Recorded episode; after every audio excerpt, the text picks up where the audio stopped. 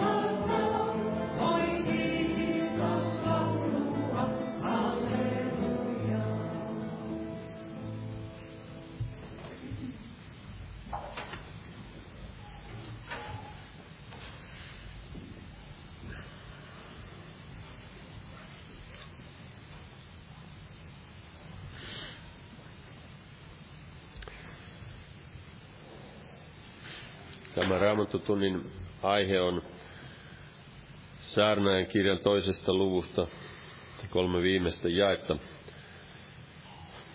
Mutta luetaan täältä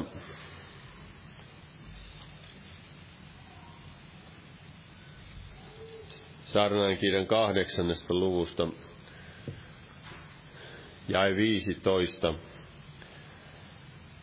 Siinä on vähän saman tyyppinen se teksti. Ja minä ylistän, ylistin iloa, koska ei ihmisille, ihmisellä auringon alla ole mitään parempaa kuin syödä ja juoda ja olla iloinen. Se seuraa häntä hänen vaivannäkönsä ohessa, hänen elämänsä päivinä, jotka Jumala on antanut hänelle auringon alla.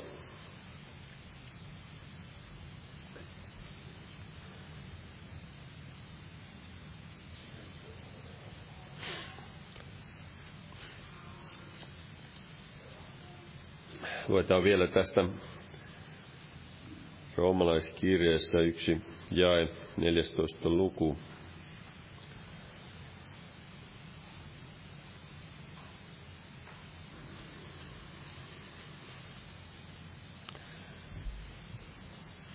Siinä jäi 17 sanotaan, että sillä ei Jumalan valtakunta ole syömistä ja juomista, vaan vanhuskautta ja rauhaa ja iloa pyhässä hengessä.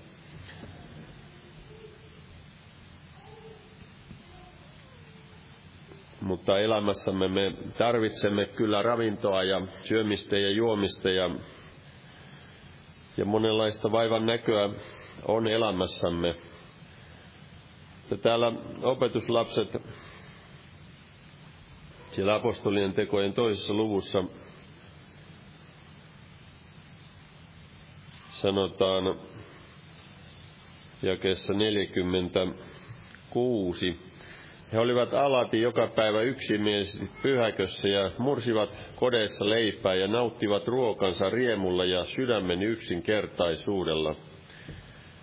Kiittäen Jumalaa ja ollen kaiken kansan suosiossa – ja Herra lisäsi, heidän yhteydensä joka päivä niitä, jotka saivat pelastuksen.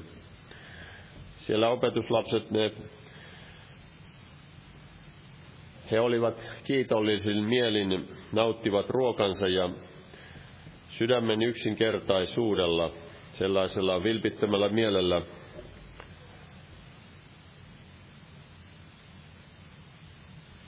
Täällä Paavali vielä Timoteukselle kirjoittaa kuudennessa luvussa ensimmäistä kirjettä.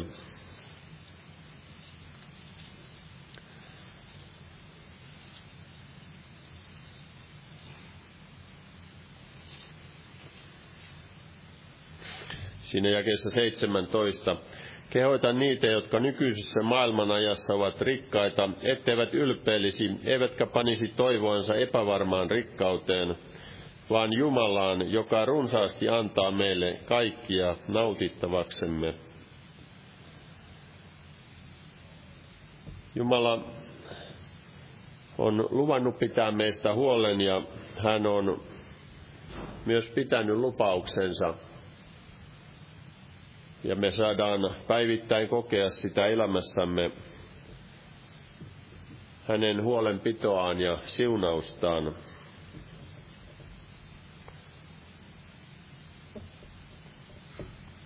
Ja luetaan tästä joitakin näitä rukousaiheita. Tähän on tullut uudempia.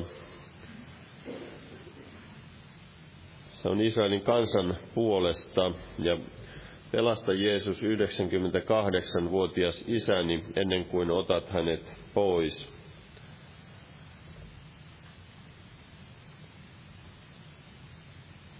Ja sitten tässä on monia muita aikaisemmin tulleita rukouspyyntöjä. Muistetaan näitä kaikkia ja noustaan yhteiseen alkurukoukseen.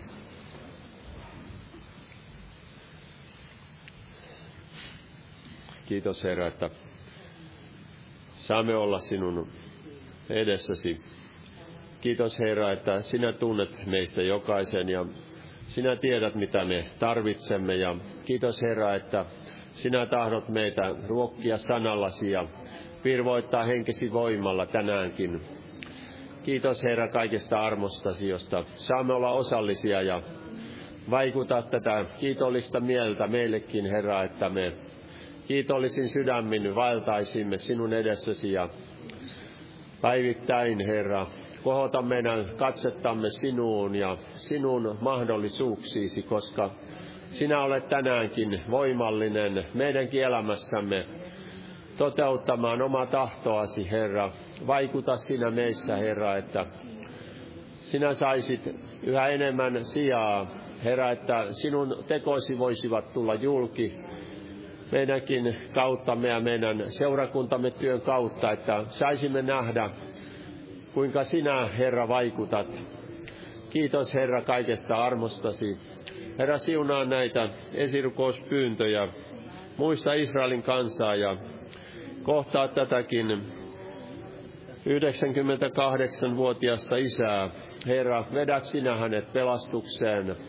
Armahda sinä ja sinä näet kaikki nämä muutkin rukousaiheet, Herra. kohtaa pelastavalla armollasi näitä monia, joiden puolesta pyydetään, että sinä pelastaisit.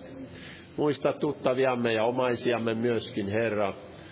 Kiitos, Herra, että sinä olet voimallinen heitäkin kutsumaan ja pelastamaan. Herra, kohtaa myös sairaita parantavalla voimallasi. Muista siellä sairaalassa olevia veljäämmekin, Herra. Kosketa heitä ja virvoita ja vahvista, Herra. Kiitos, Herra. Siunaa myös lähetystyökentillä evankeliumin työtä. Vahvista työntekijöitä ja auta sinä kaikessa niissä taisteluissa, missä he siellä työtä tekevät. Siunaa siellä Perussa ja Poliviassa ja Etelä-Amerikassakin työtäsi. Herra, ja muista myös Ukrainan kansaa. Auta siellä, Herra, ja vaikuta, että evankeliumi saa sielläkin runsaan sadon.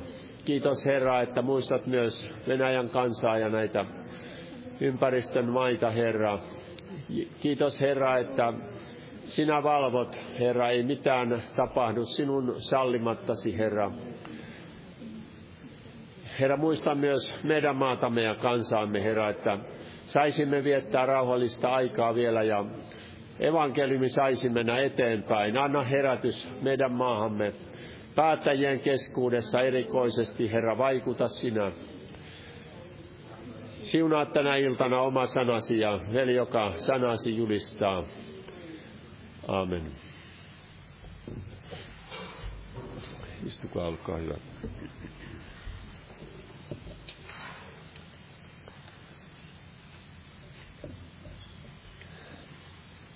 Huomenna on jälleen evankeliunti-ilta, perjantaina rukouskokous kello 19 ja sunnuntaina herätyskokous kello 18. Tervetuloa näihin tilaisuuksiin. Lauletaan yhdessä laulu 268 ja laulun aikana kannetaan vapaaehtoinen uhri. Jumala siunatkoon.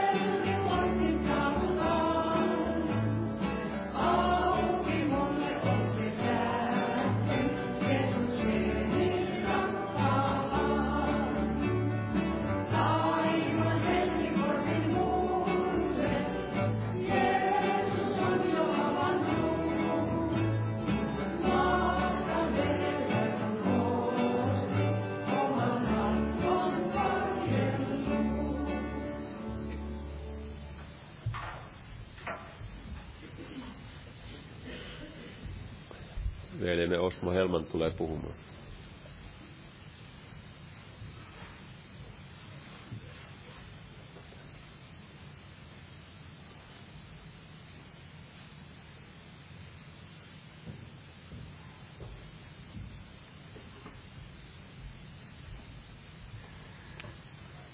Joo, Jumalan rauhaa jokaiselle ja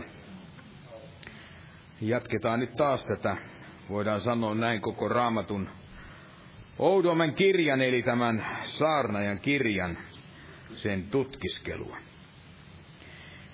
Eli luetaan nyt tämän toisen luvun, sen kolme viimeistä jaetta, ja näin kun on vaan kyseessä kolme, kolme jaetta, niin Tämäkin raamattu tunti sitten varmasti on suht lyhkäinen. Eli tässä näin sanotaan, että siis toinen luku ja 24, kuinka kaikki tulee Jumalan kädestä, tällainen otsikko tähän näin laitettu. Ei ole ihmisellä muuta onnea kuin syödä ja juoda ja antaa sielunsa nauttia hyvää vaivan näkönsä ohessa – mutta minä tulin näkemään, että sekin tulee Jumalan kädestä. Sillä kuka voi syödä ja kuka nauttia ilman minua?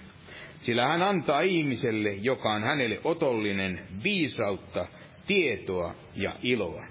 Mutta syntisellä hän antaa työksi koota ja kartuttaa, annettavaksi sille, joka on otollinen Jumalalle. Sekin on turhuutta ja tuulen tavoittelua. Eli tämä kirja, joka näin aluksi vaikuttaa sellaiselta kirjalta, joka nyt ei oikein sopisi, ei lainkaan näiden muiden kirjoitusten ja olla yhtä näiden tai sen kirjan hengen näin kanssa.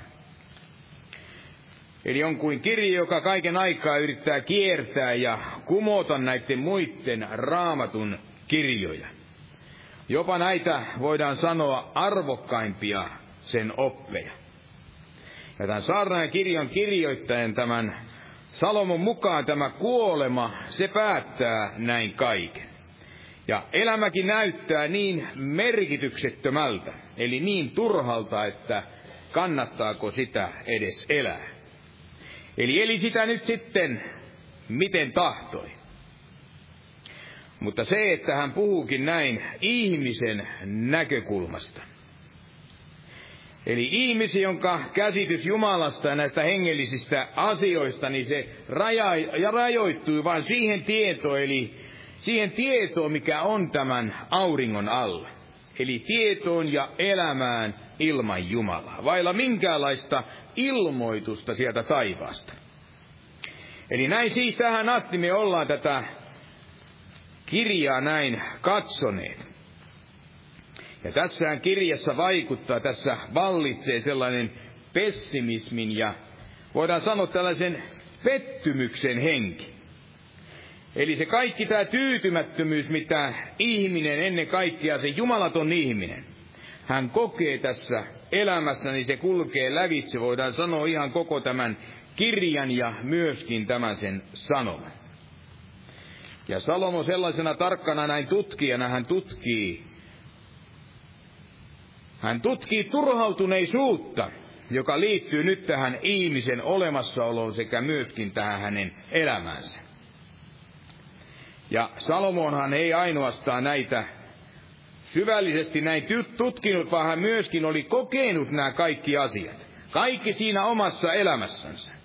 Eli nämä kaikki, joiden tarkoitus, jotka näyttivätkin kaikki alussa siellä tuovan sitä onnellisuutta, mutta lopulta ne muodostivat sen syvän ja raskaan taakan hänen niin kuin kenekä tahansa ihmiselämälle. Eli Salomo hän ei siellä kyennyt löytämään, ei elämän merkitystä, ei sen tarkoitusta, ei sen hyötyä, pyrkiessään ymmärtää tätä elämää sen viisautensa avulla. Ja mitään pysyvää arvoa ei myöskään niiden kaikkien kokemiensa näiden nautintojenkaan siinä tavoittelussa.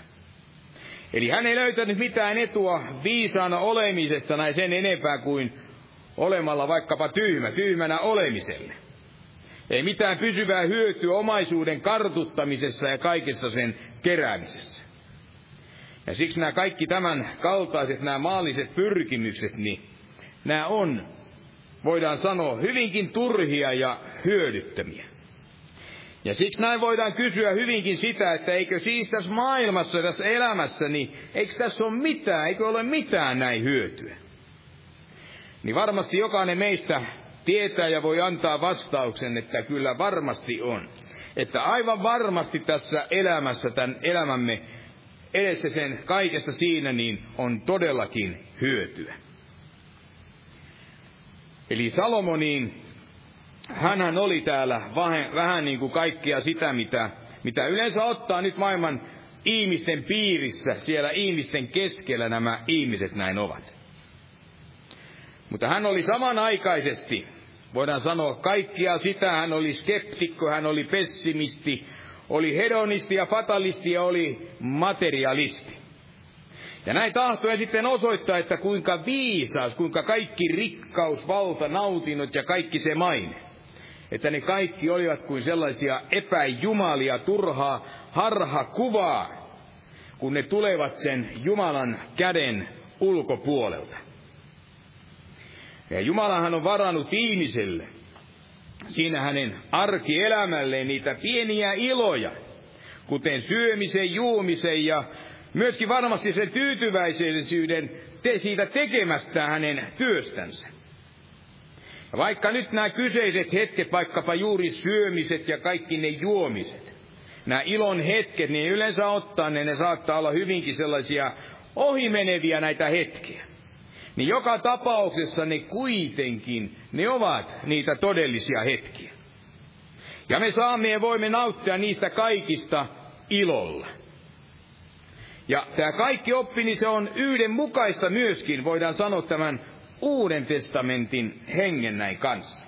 Täällä Jaakobin kirjeen ensimmäisessä luvussa. Ensimmäisen luvun 17 jakeessa. Se sanoikin näin, että jokainen hyvä anti ja jokainen täydellinen lahja tulee ylhäältä, valkeuksien isältä, jonka tykönä ei ole muutosta, ei vaihteen varjoa. Ja siksipä vain Jumalassa eläminen, niin se on sitä merkityksellistä elämää. Ja, ja varmasti myöskin elämää, jossa voi kokea sitä aitoa ja todellista näin iloa. Eli ilman häntä, niin silloinhan ei ole näin mitään. Ei yhtikäs mitään, ei mitään sellaista, mikä voisi ihmisen syvästi ja myöskin näin täydellisesti sitten näin tyydyttää. Eli voidaan sanoa, että aikamoinen tällainen käänne tässä tapahtuu, kun tullaan tämän toisen luvun tähän sen 24. jakeeseen, sen kohtaan.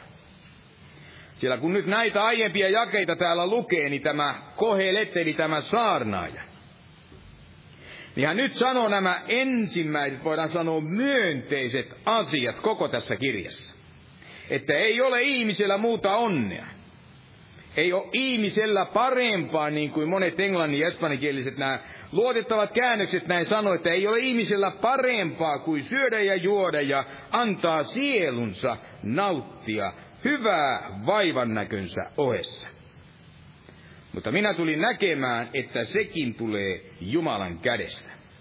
Eli enää ei sanota, että, että sekin on turhaa ja tuulen tavoitteella, vaan nyt sanotaankin, että tulee Jumalan kädestä. Sillä kuka voi syödä ja kuka nauttia ilman minua, näin sanoo Jumala. Eli epätoivonsa ja kaiken pessimismin siellä keskellä, niin tapahtuu saarnaan kirjassa tällainen käännekohta. Ja ei nyt vain ainoastaan siitä työstä, työnteosta nyt näin puhuttaessa, vaan koko tämän kirjan näin kannalta. Ja nähdään, että tämä Salomon, hän ei missään vaiheessa elämässään ei kääntynyt sellaiseen ateismiin. Jumalan kielteisyyteen tai sen vastaisuuden, vaan osoittaa nyt Jumalan, joka asuu taivaallisessa valtakunnassa. Ja Saloman osoittaa myöskin uskoa näin häntä kohtaan. Eli nämä kolme jaetta on hyvinkin tällainen, jotka selittää kaiken. Se on kuin kooste, mitä aiemmin on täällä näin kirjoitettu ja myöskin kaiken se, mikä sitten on tuleva tämän kaiken jälkeen. Eli tämä on yksi tällainen koko kirjan, en tiedä tärkein, mutta kuitenkin tämä on tämmöinen hyvin tärkeä ja johtopäätös tälle kaikelle ihmiselämälle. Eli täällä alussahan tämä saarna on vähän niin kuin se Jeesuksen kertoma rikas mies, joka Salomon lailla siellä rakennutti ne suuret varastot kootakseen niihin kaiken sen kokoamansa ja sen hyvyytensä. Eli voidakseen sanoa sille omalle sielulle, niin kuin Luukkaan evankeliumi siitä kertoo täällä 12. luvussa sen 19. jakeessa. Että sielu, sinulla on paljon hyvää tallessa moneksi vuodeksi. Nauti, lepoa, syö ja juo ja iloitse. Eli tätä, jota hän ei kuitenkaan voinut siinä enää sitten jatkaa, saamatta sitä näin koskaan. Eli Salomo hän ei täällä, hän ei kuitenkaan kaiken sen pessimismin keskellä, niin hän ei antaudu sellaiseen epätoivoon. Hän ei siellä jää murehtimaan tai jää siihen pessimismiinsa, vaan hän alkaa näkemään eroa tällä elämällä taivaan alla ja sitten tämän taivaan päällä. Eli mikä ero on elää Jumalan kanssa ja mitä on elää sitten ilman Jumalaa. Ja jos ihminen ei tätä asiaa näe eikä tätä ymmärrä, ja tässä koodin tätä saarnaajan kirjaa, niin hän jää sitten paitsi monista opetuksista ja tämän saarnaajan kirjankin tästä antamista voidaan sanoa näistä käytännön hyödyistä. Eli samalla tavalla vähän kuin hän jää, jos hän elämänsä ilaa, elää ilman yhteyttä Jumalaan. Eli tulee näin nähdä, että Salomon sanomana ei ollut vain se, että kaikki on turruhuutta näin auringon alla. Vaan myöskin se, että tämä ilo, jota Salomon niin elämältään sieltä tahtoi, hän tahtoi kaikella tavalla etsiä ja sen myöskin näin löytää. Että se ilo, se tulee Jumalan kädestä. Se tulee sieltä auringon yläpuolelta. Eli Jumala, joka antaa merkityksen tälle kaikelle tässä elämässä. Eli on vähän niin kuin olisi kaksi asiaa, joista sitten näin kiinni pitää. Eli toinen, että koko elämä on turhuutta, eli on sitä rebelliä niin kuin tämä hebrea kielen alkutekstissä tässä turhuudessa näin käytetään, eli tarkoittaa sellaista höyryä, katoavaista höyryä tai jotakin niin sanottua tällaista vaikkapa saippua kuplaa, joka puhkeaa sitten se sinne jonnekin vaan katoa. Ja toinen se, että tämä ilo tästä kaikesta huolimatta, niin se on mahdollista. Ja se ei ole ainoastaan vaan mahdollista, vaan Jumalan sana osoittaa, että se on hyvä asia. Eli jos elämän turhuus jäisi koko tämän saarnaan kirjan tällaiseksi pääsanomaksi, niin tällöin tätä kirjaa ei todellakaan voisi ymmärtää näin oikein. Sillä ymmärtääkseen Salomo on ymmärrettävä myöskin, että ilo se on saatavissa. Niin myös on saatavissa tämä elämän tarkoitus. Eli ne on mahdollista kokea tässä elettävässä elämässä. Ja tässä on hyvä huomata, mikä on tämän ilon yhtenä sen tuojana. Eli Salomon hän oli aiemmin hylännyt työn siinä määrin, että se ei antanut elämälle sitä hänen haluamansa merkitystä. Hän totesi, että työ on täysin turha, että edes ruoan ja juomisen näin nauttiminen, niin ne eivät tyydyttäisi, ei hänen eikä muittenkaan ihmisten näin sielua. Mutta nyt hän sanoo syövänsä ja juovansa ja löytävänsä ilon nautinnon myöskin siitä työstä. Ja kun ajattelee sitä, että no mikä ja kuka tekee sitten eron ilon ja sen surun välille, niin vastaus tähän varmasti on Jumala. Eli Jumala tekee tämän eron. Eli tähän asti ei Jumala ole saarnaajan kirjassa näin mainittu. Kun vain ja ainoastaan yhden kerran tässä ensimmäisessä luvussa, ja tämän ensimmäisen luvun sen toista jakeessa. Mutta tässäkään ei häntä mainita niinkään sellaisena ongelman ratkaisina, vaan pikemminkin, että hän olisi näin ikään kuin osa tätä kaikkia ongelmaa. Ja tämä sana kohta näin sanoikin tässä, eli 13 ja ensimmäistä lukua. Ja minä käänsin sydämeni viisaudella tutkimaan ja miettimään kaikkia, mitä auringon alla tapahtuu. Tämä on vaikea työ, jonka Jumala on antanut ihmislapsille, heidän sillä itseään rasittaaksensa. Mutta nyt tässä jakeessa 24, niin Jumala läsnäolo tekee tämän kaiken kyseisen tämän eron. Eli jakeen 25-24 mukaan, niin kukaan ei voi koskaan löytää sitä todellista iloa, ei näin mistään. Ja korostan tätä sanoa, ei mistään, mistään muusta kuin hänestä Jumalasta. Ja tämän asian olen monen monta kertaa elämässäni näin kokenut. Ja ihan viimeksi joitakin aikoja, joitakin päiviä näin sitten, eli jos jollakin on vaikeuksia löytää iloa siihen omaan elämäänsä, niin se kaikki täytyy johtua juuri siitä, että tämä Jumala ole näiden asioiden, ei ole elämän näin keskipisteenä. Eli syöminen niin kuin se juominenkin, josta Salomo tässä näin mainitsee, ne tulevat suoraan Jumalan kädestä. Salomo on siellä lakannut yrittämästä ottaa, etsiä niitä nautintoja nyt näin itselleen ja alkanut sitä vastoin ottamaan niitä lahjoina Jumalalta. Eli hän käyttää sitä periaatetta, jota apostoli Paavalikin tässä myöhemmässä vaiheessa opetti sitä nuorta opetuslastaan tätä Timoteusta. Se periaate, tämä opetus, jota jokaisen uskovaisenkin voisi tai tulisi, täytyisi soveltaa niihin omaan elämänsä tilanteisiin. Eli tässä ensimmäisessä Timoteus-kirjeessä, sen neljännessä luvussa, sen neljännen luvun neljännessä jakeessa, näin hän kirjoittaa, että sillä kaikki, minkä Jumala on luonut, on hyvää. Eikä mikään ole hyljättävää, kun se kiitoksella vastaan otetaan sillä se pyhitetään Jumalan sanalla ja rukouksella. Eli näin voidaan sanoa, että ne ajalliset nautinnotkin, niin ne ovat Jumalan lahjoja. No niillä nautinnoilla myöskin on ne tietyt rajansa. Ja nämä kyseiset nautinnot, ne eivät anna ihmiselle ikuista sitä tyydytystä. Mutta kun on nämä maalliset ajalliset siunat, kun ne otetaan kiitoksella nyt näin vastaan, ja nimenomaan otetaan vastaan näin Jumalan lahjoina, niin ne varmasti rohkaisee, ne innoittaa meitä myöskin siihen Jumalan palvelemiseen, kun me saamme Jumalalta tämän kaltaisia näin lahjoja.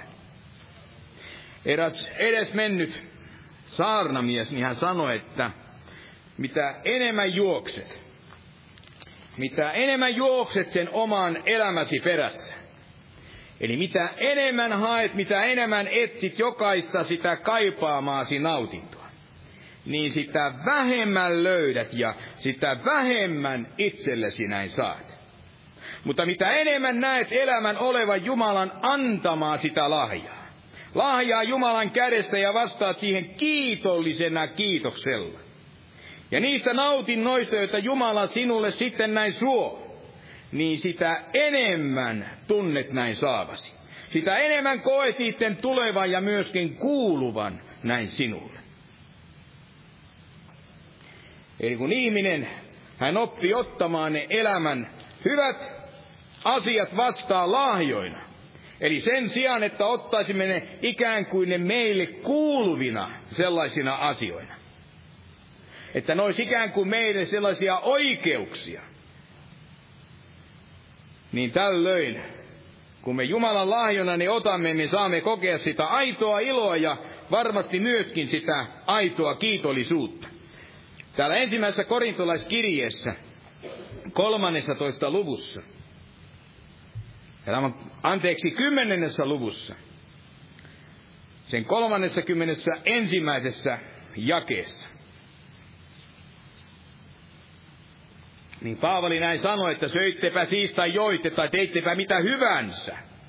Tehkää kaikki Jumalan kunniaksi. Eli söittepä siis tai joitte tai teittepä mitä hyvänsä. Tehkää kaikki Jumalan kunniaksi. Eli syöminen juominen, se on Jumalan lahja, mutta myös työ on Jumalan lahja. Eli työ, jonka saamme Jumalan kädestä. Ja tämä on ollut totta aina sieltä ihan luomakunnan alusta asti. Joskus me saatetaan kuvitella sitä, että ensimmäiset ihmiset, Adam ja Eeva siellä, he ei ollut mitään tekemistä siellä Edenin puutarhassa. Että he vain siellä oleskelivat ja käyskentelivät tekemättä yhtään mitään. Mutta Jumala antoi heille kuitenkin, en tiedä, ehkä kovaakin, mutta varmasti hyvää työtä näin tehdäkseen. Ja siksi täällä ensimmäisessä Mooseksen kirjan toisessa luvussa,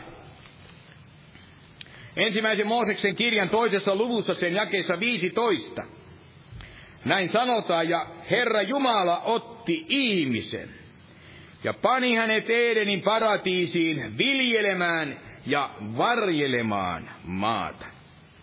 Pani hänet Edenin paratiisiin viljelemään ja varjelemaan maata.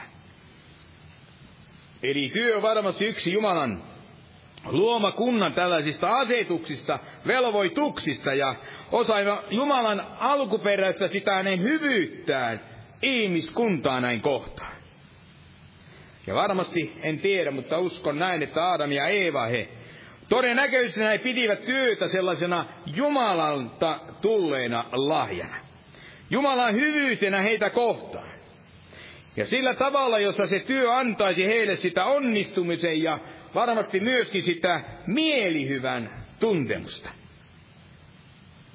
Mutta valitettavasti tämä Adamin synnin vuoksi tämä meidänkin työmmeni määrätyllä tavalla se on kuin kirottua. Ja joka sen tähden tekee meidän työstämme sellaista vaivaa ja aiheuttaa meille jopa uupumusta.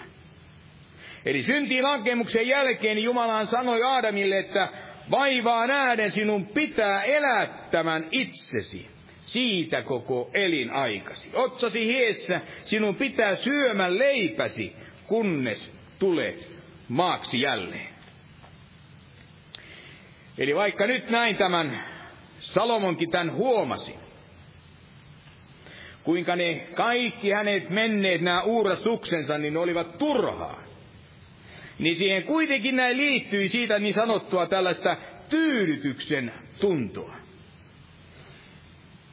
Ja näin jo voidaan sitten hyvinkin näin sanoa, että tullessaan kokeilujensa sinne aivan loppuun ja havaittu, ettei elämässä, elämässä tämän auringon alla, elämässä näin ilman Jumalaa, niin siinä ei ole sitä pysyvää tarkoitusta. Niin hän kuitenkin neuvoo kokemaan ainakin niitä, voidaan sanoa, tämän hetken näitä nautintoja. Että syökää, juokaa ja löytäkää nautintoa siitä teidän työstänne. Kaikesta siitä tekemisestänne. Eli älkää etsitkö sitä nautintoa sieltä vain jostakin tulevaisuudesta, vaan löytäkää nautinto jokapäiväisestä toimista elämästä. Syömisestä, juomisesta sekä päiväisestä siitä teidän työstänne.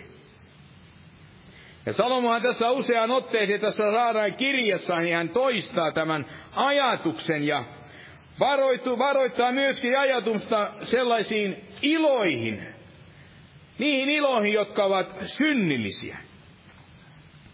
Eli täällä on monta kehoitusta juuri niin kuin velikin kuuluttaja luki sieltä sen kahdeksannesta luvusta, toista jakeesta, mikä kehoittaa meitä uskovaisia, meitä ihmisiä näin iloitsemaan. Ja tämän kaiken ajatuksen voidaan sanoa tällaisena huipentumana täällä ihan kirjan loppupuolella, toista sen luvussa ja Yhdeksännessä jakeessa näin sanotaan, että iloitse nuorukainen, nuoruudessasi, ja sydämesi ilahuttakoon sinua nuoruus ikäsi päivinä. No ne ajat on ainakin meikäläisiltä näin mennyt, mutta iloita voi myöskin iänkäämpänäkin ihan yhtä lailla. Ja varmasti jo silloin, jos sitä ymmärrystä edes jonkin verran tämän elämän vaiheella on sitten mukaan näin tullut. Eli kyllä sydän voi iloita elämästä olla myöskin kylläinen, vaikka ihminen sitten täyttäisi 90 tai vaikkapa 100 vuotta. Eli kuinka siis on, että tuleeko meidän nyt sitten tavoitella niitä nautintoja?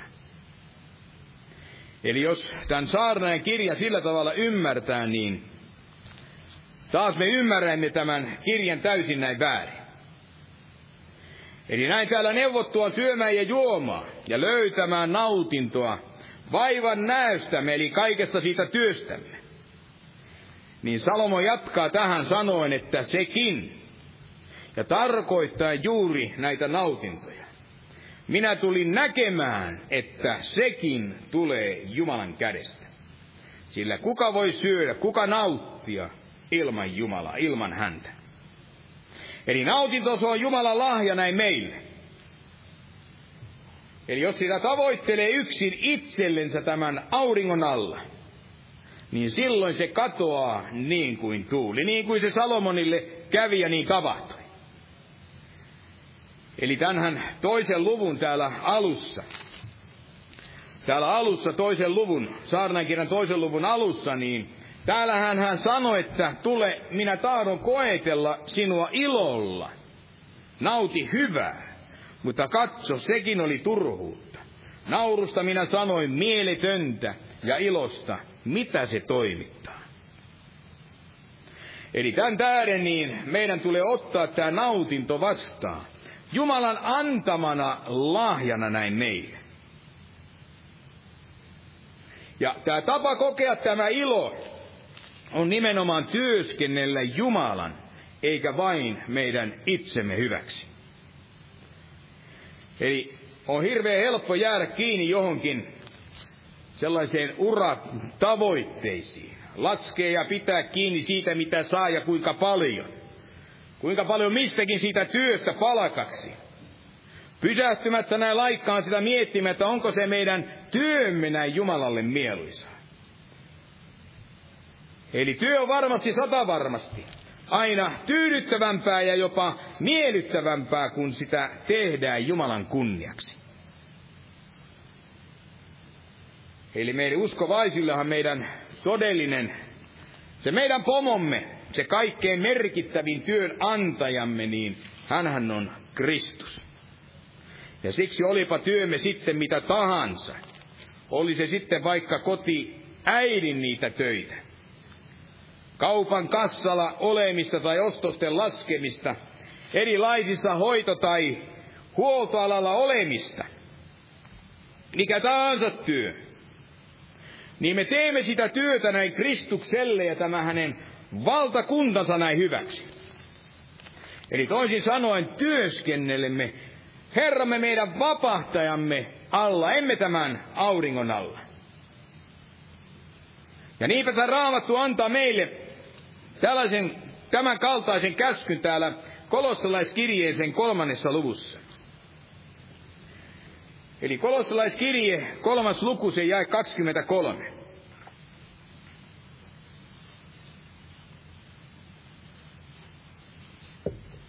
Kaikki mitä teette, eli, eli mitä ikinä sitten näin nyt teettekin, niin se tehkää sydämestänne, niin kuin Herralle eikä ihmisille.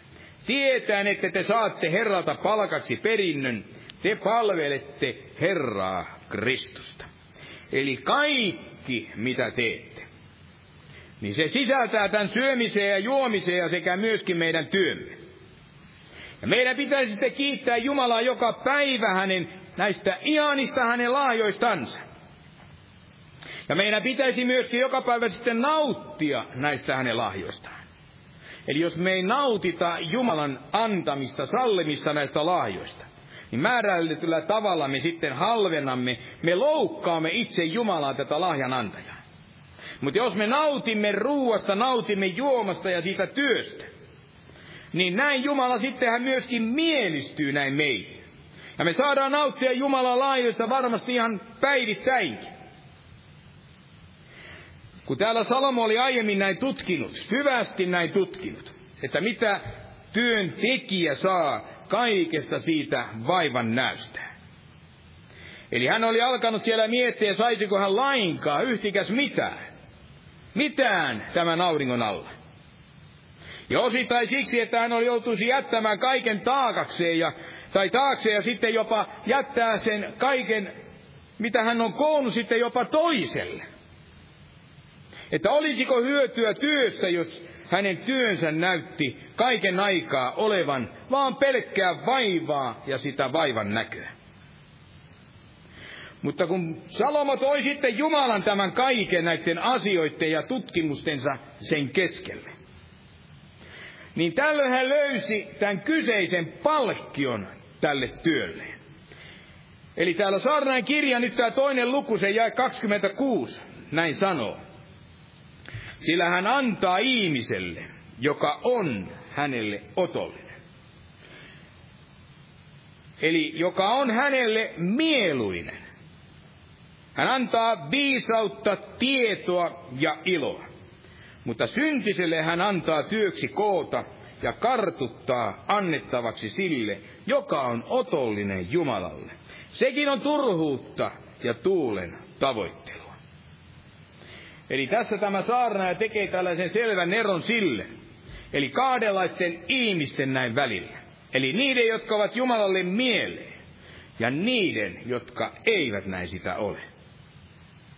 Ja näemme tässä tämän tarkan eron nyt näiden ihmisten välillä, jotka elävät Jumalan sen armon alle. Ja niiden ihmisten välille, jotka ovat eksyneet heidän synteihinsä. Ja jotka niissä synneissä myöskin näin pysyttelevät. Eli huomaat tämä, miten näitä ihmisiä, jotka miellyttävät nyt Jumalaa, niin heitä kuvataan tällaisiksi hengellisen siunauksen kiitollisina näinä vastaanottajina. Jumala on antanut heille tämän viisauden. Eli viisauden, joka kuvataan tässä ensimmäistä kertaa nyt tässä kirjassa. Tällaisena jumalallisena lahjana. Eikä ne, niin kuin aiemmin siellä, inhimillisenä sellaisena yrityksenä, ponnistuksena näin sitä saadakseen.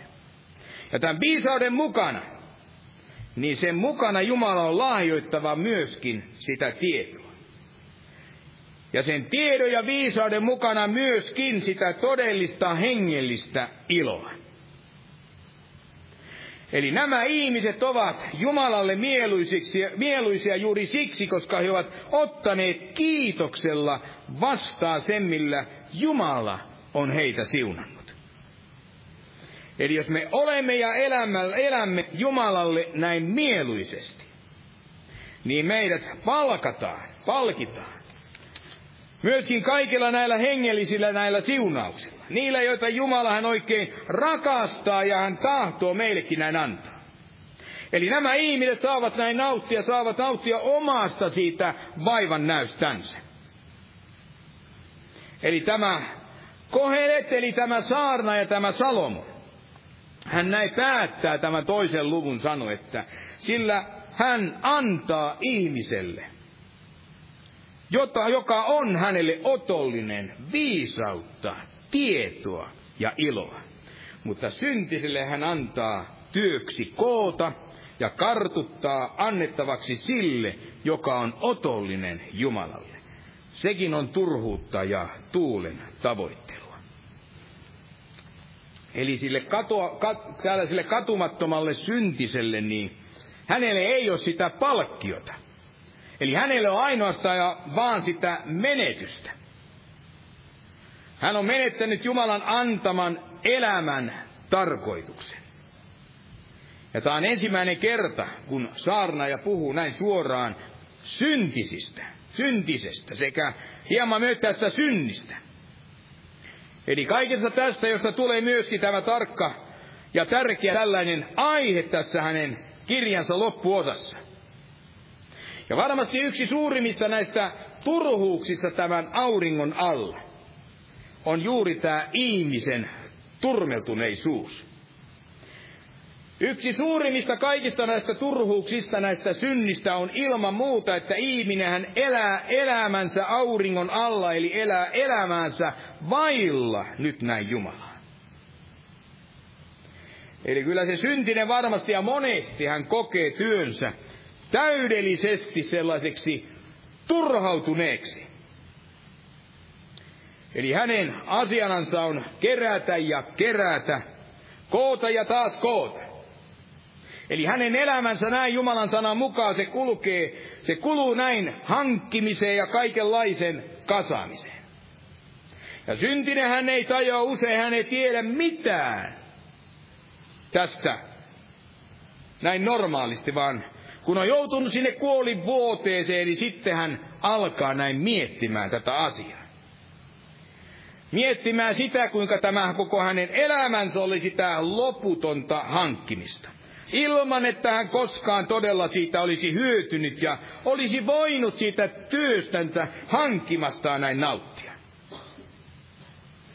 Ja ennemmin ja myöhemmin hän joutuu sitten sen kaiken näin jättämään taaksensa. Ja hän luovuttaa näin sitten sen jollekin, ja tässä sellaisille, jotka ovat otollisia, ovat mieluisia näin Jumalalle. Ja sehän on selvää, että näin ei aina näin tapahdu, ainakaan juuri nyt tässä kyseisessä elämässä. Itse asiassa yksi langenee maailman näistä turhamaisuuksista on juuri se, että vaikka vanhurskaat kärsivät niitä kärsimyksiä, niin se näyttää siltä, että monet, monet syntiset ne näyttävät näin menestyvän. Mutta sekin on määrätyllä tavalla tällaista näköharhaa, koska kuitenkaan he eivät voi nauttia, eivät sillä tavalla kuin uskovaiset nauttivat siitä, mitä heillä näin on. Ja näin ei myöskään aina tule sitten olemaan. On mielenkiintoista täällä ihan ilmestyskirja, voidaan sanoa raamatun, ei viimeisessä, vaan sitä edeltävässä tässä luvussa, jullussa 21 ilmestyskirjaa. Siinä sen jakeessa 24 ja jakeessa 26. Kuinka historian lopussa kaikkien kansojen ne rikkaudet, kuningaiden kunniat, niin ne tuodaan taivasten valtakuntaan. Eli Jumalan tällaisen suvereenisen oikeudenmukaisuuden mukaan. Hänen kansansa saa juuri sen, mitä syntiset ovat näin keränneet. Kuten Jeesus täällä sanoo, otan nyt täältä Luukkaan evankeliumin 19. luvusta. Ja täältä sen 19. luvun jakeesta 26. Kuinka jokaiselle, jolla on, annetaan. Mutta jolla ei ole, siltä otetaan pois sekin, mitä hänellä näin on. Eli Jumala on antanut meille, meille uskovaisille, hyvän työn meidän tehtäväksemme. Eli me teemme tätä työtä tietäen, että Jeesus on jo tehnyt, pelastuaksemme sen kaikkein kovimman, sen vaativimman tämän työn. Ja yksi syy siihen, miksi kristityt puhuvat usein sitä Kristuksen tästä työstä, on juuri se, että Jeesus itsekin, hän näin juuri siitä puhuu. Ja nyt tästä Johanneksen evankeliumin sen viidennestä luvusta. Johanneksen evankeliumin viidennestä luvusta ja sen seitsemännestä jakeesta. Jeesus näin sanoo tässä, että minun isäni tekee yhäti työtä ja minä myös teen työtä. Ja tässä lukua aiemmin, eli neljännessä luvussa ja kesä 34, hän sanoo, minun ruokani on se, että minä teen lähettäni tahdon ja täytän hänen tekonsa. Eli Jeesus Kristus hän oli työtä tekevä ihminen. Eli kun ajattelemme kaikkea sitä raskasta työtä, jonka hän ristillä näin myöskin teki, jossa hän kantoi kaikki meidän syntimme, jopa meidän sairautemme, koko painon aina sinne kuolemaan asti. Ja muinakin päivinä sitten aivan sieltä hänen virkaansa tulemisensa päivänä jälkeen, niin kaikki päivät oli pyhitetty, ne oli Herran työlle näin myöskin näin tarkoitettu. Ei hänellä niitä lepopäiviä, niitä ei varmasti montaakaan näin siunaantunut. Tässä Johanneksen evankeliumin sen yhdeksännessä luvussa, ja näin nyt sen neljännessä jakeessa hän näin sanoo. Niin kauan kuin päivä on, tulee meidän tehdä hänen tekojansa. Joka on minut lähettänyt, tulee yö, jollo, jolloin ei kukaan voi työtä tehdä. Ja Jeesushan edelleenkin, yhä tänä päivänäkin, hän toimii. Ei, ei lisäämällä, ei mitään synnin puolesta antamaansa siihen uuriin, vaan tehdäkseen työtä seurakuntansa tämän työn kautta. Ja mekin osallistumme tähän hyvään työhön. Millä tavalla antamalla ihmisille tätä evankeliumia ja varmasti laulamalla laulamme Jumalalle ylistystä ja sitä kiitosta. Ja varmasti myöskin tekemällä sillä tavalla, että rakastamme niitä omia lähimmäisiämme. Rukoilemalla Jumalan valtakunnan sen tulemisen näin puolesta. Ja ehkä varmasti myöskin antamalla hyvän työhön myöskin siihen kristilliseen kaikkeen siihen palvelustyöhön. Eli osallistumme tähän hyvään työhön. Kaikessa siinä päivittäisessä meidän työssämme. Meidän oman tehtävämme, meidän työmme näin tavalla. Antamalla kunnia ja antamalla myöskin kiitosta näin itse Jumalalle. Ja tämä kaikki on sitä valtakunnan työtä. Ja ajattelin teet esittää tällaisen pienen kysymyksen tähän, että mitä ikinä teetkin näin elämässäsi, niin oletko, oletko kiireellinen tämän Jeesuksen suuren työn myöskin kanssa? Sen kanssa, että tahdot edistää tätä Jumalan taivasten valtakunnan näin tulemista. Eli kyllä jokainen meistä varmasti tekee, tekee työtä eri tavalla. Mutta se kaikki on sitä osaa, tai ainakin tulisi olla sitä samaa työtä meidän Jumalamme näin kunniaksi. Täällä ensimmäisessä korintolaiskirjeessä, ensimmäisen korintolaiskirjeen sen 15. luvussa, tämän 15. luvun sen 58. jakeessa. Paavali näin kirjoittaa, että sen tähden rakkaat veljeni, olkaa lujat, järkähtämättömät, aina innokkaat Herran työssä, tietään, että teidän vaivan näkönne ei ole turha Herrassa. Jeesus Kristuskin hän opetti, opetti meitä nauttimaan Jumalan lahjoista. Ei sitten vain joskus, vaan tässä ja nyt. Hän opettaa meitä olemaan tyytyväisiä meidän elämäämme ja ottamaan ruokamme ja juomamme vastaan näin Jumalan lahjoina. Täällä Vuorisaarnassa Matteuksen evankeliumisen kuudennessa luvussa. Sen jakeessa 25. Jeesus puhuessaan näin Jumalan huolenpidosta, niin hän opettaa sanoen, että sen tähden minä sanon teille, älkää murehtiko hengestänne, mitä söisitte tai mitä joisitte. Älkääkä ruumiistanne, mitä päälle ne pukisitte. Eikö henki ole enemmän kuin ruoka ja ruumis enemmän kuin vaatteet? Katsokaa taivaan lintuja, eivät ne kylvä, eivätkä leikkaa, eivätkä kokoa aittoihin. Ja teidän taivaallinen isänne ruokkii ne. Ettekö te ole paljon suurempi arvoiset kuin ne? Ja kuka teistä voi murehtimisella lisätä ikäänsä kyynäränkään vertaa? Ja mitä te murehditte vaatteista? Katsokaa kedon kukkia, kuinka ne kasvavat, eivät ne työtä tee, eivätkä kehrää. Kuitenkin minä sanon teille, ei Salomo kaikessa loistossansa ollut niin vaatetettu kuin yksi niistä. Jos siis Jumala näin vaatettaa kedon ruohon, joka tänään kasvaa ja huomenna uuniin heitetään, eikö paljon ennemmin teitä te vähäuskoiset? Älkää siis murehtiko sanoen, mitä me syömme, tai mitä me juomme, tai millä me itsemme vaatetamme. Sillä tätä kaikkia pakanat tavoittelevat. Teidän taivaallinen isänne kyllä tietää teidän kaikkia tätä tarvitsevan. Vaan etsikää ensin Jumalan valtakuntaa ja hänen vanhuskauttansa, niin myös kaikki tämä teille annetaan. Älkää siis murehtiko huomisesta päivästä, sillä huominen päivä pitää murheen itsestään. Riittää kullekin päivälle oma vaivansa.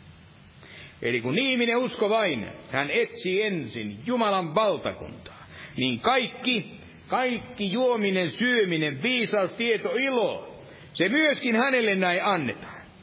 Paavalikin rohkaisee uskovia näin elämään elämäänsä kiitollisina niistä Jumalan lahjoista. Ja siksi luen vielä tähän loppuun. Vielä yhden kerran tästä kolossalaiskirjeen sen kolmannesta luvusta. Ja nyt tästä ihan 16 jakeesta siitä näin lähtien. Runsaasti asukoon teissä Kristuksen sana. Opettakaa ja neuvokaa toinen toistanne kaikessa viisaudessa, salmeilla, kiitosvirsillä, hengellisillä lauluilla, veisaten kiitollisesti Jumalalle sydämissänne. Ja kaikki, minkä teette sanalla tai työllä, kaikki tehkää Herran Jeesuksen nimessä, kiittäen Isää Jumalaa hänen kauttansa. Eli Jumala edelleenkin hän kolkuttaa sinne meidän sydämiemme näin oville. Eli odottaa, että me avaisimme sen oven hänelle. Ja tavalla, että hän voi sitten puhdistaa sen meidän sydämemme. Voisi saattaa meidän hengellisen kasvun sitä etenemistä ja juuremme työntymään yhä sydämme, syvemmälle sinne Kristukseen sekä myöskin tälle sanan maaperälle.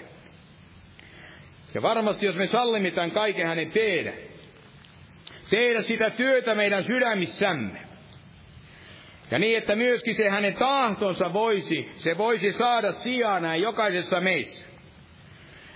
Niin varmasti hän voi silloin näin myöskin toimia työskennellä sillä tavalla näin meidän.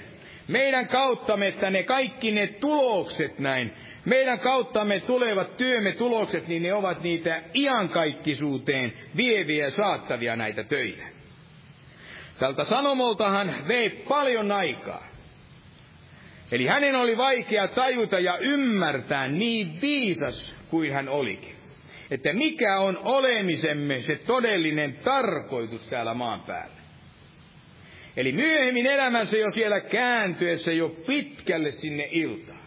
Niin vasta tällöin siellä ymmärsi tämän, eli tuulattua, tuulattua niin paljon aikaa siitä elämästä. Energiaa ja kaikkia niitä voima, voimavaroja. Ja pistään huomionsa siellä aivan niihin vääriin asioihin. Eli me voimme välttää kulkeutumasta ja valitsemasta tämän turhuuden ja tuulen tavoittelemisen tämän tien. Eli sitä tietä, josta Salomo joutui niin elämässään syvästi kärsimään. Eli hän kärsi kasatessaan suurta ajallista sitä mene, me, tätä menety, mene, menestystä. Eli tämän lyhkäisen ajallisen sen elämän varalle. Jeesus itse sanoi, että meidän sydämemme on juuri siellä, missä se on se meidän aarteemmekin. Missä meidän aarteemme näin ovat. Siellä sydämemmekin tahtoo näin myöskin olla. Ja siksi meillä on tämä suuri mahdollisuus.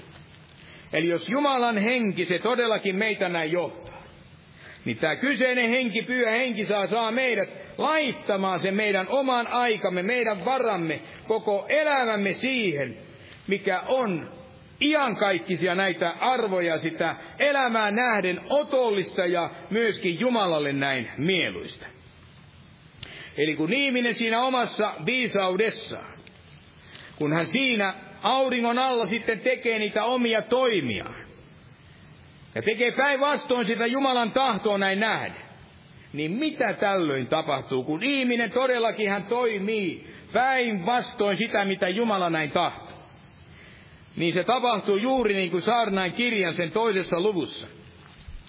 Tämän 23. jakeen kohdalla näin Salomo sanoo, että ovathan kaikki hänen päivänsä pelkkää tuskaa ja hänen työnsä surua, eikä yölläkään hänen sydämensä saa lepoa. Tämäkin on turhuutta. Eli se ainoa työ, ainoa työ, jota kannattaa näin tehdä, on se työ, joka tulee Jumalan kädestä. Eli Jumala tahtoo liittää kätensä näin meidän käteemme.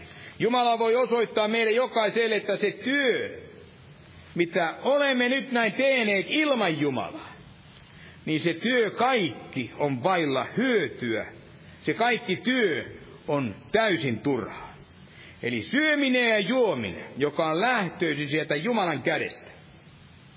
Se on se, mikä voi yksin näin tyydyttää ja voi ravita sitä meidän sieluamme sekä myöskin sitä meidän henkeämme. Amen.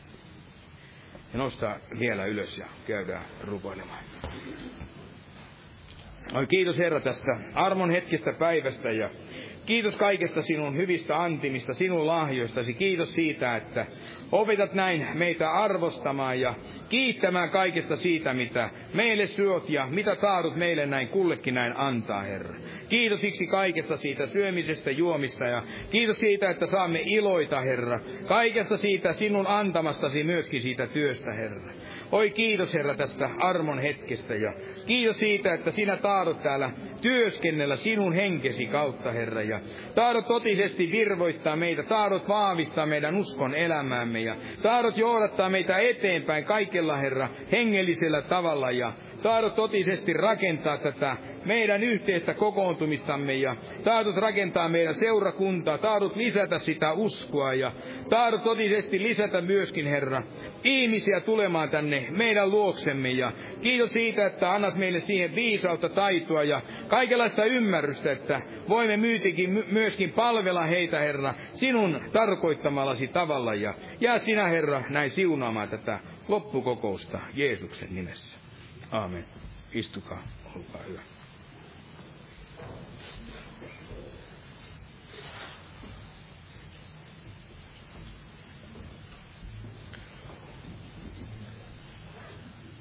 Lauletaan vielä yhdessä laulu 346.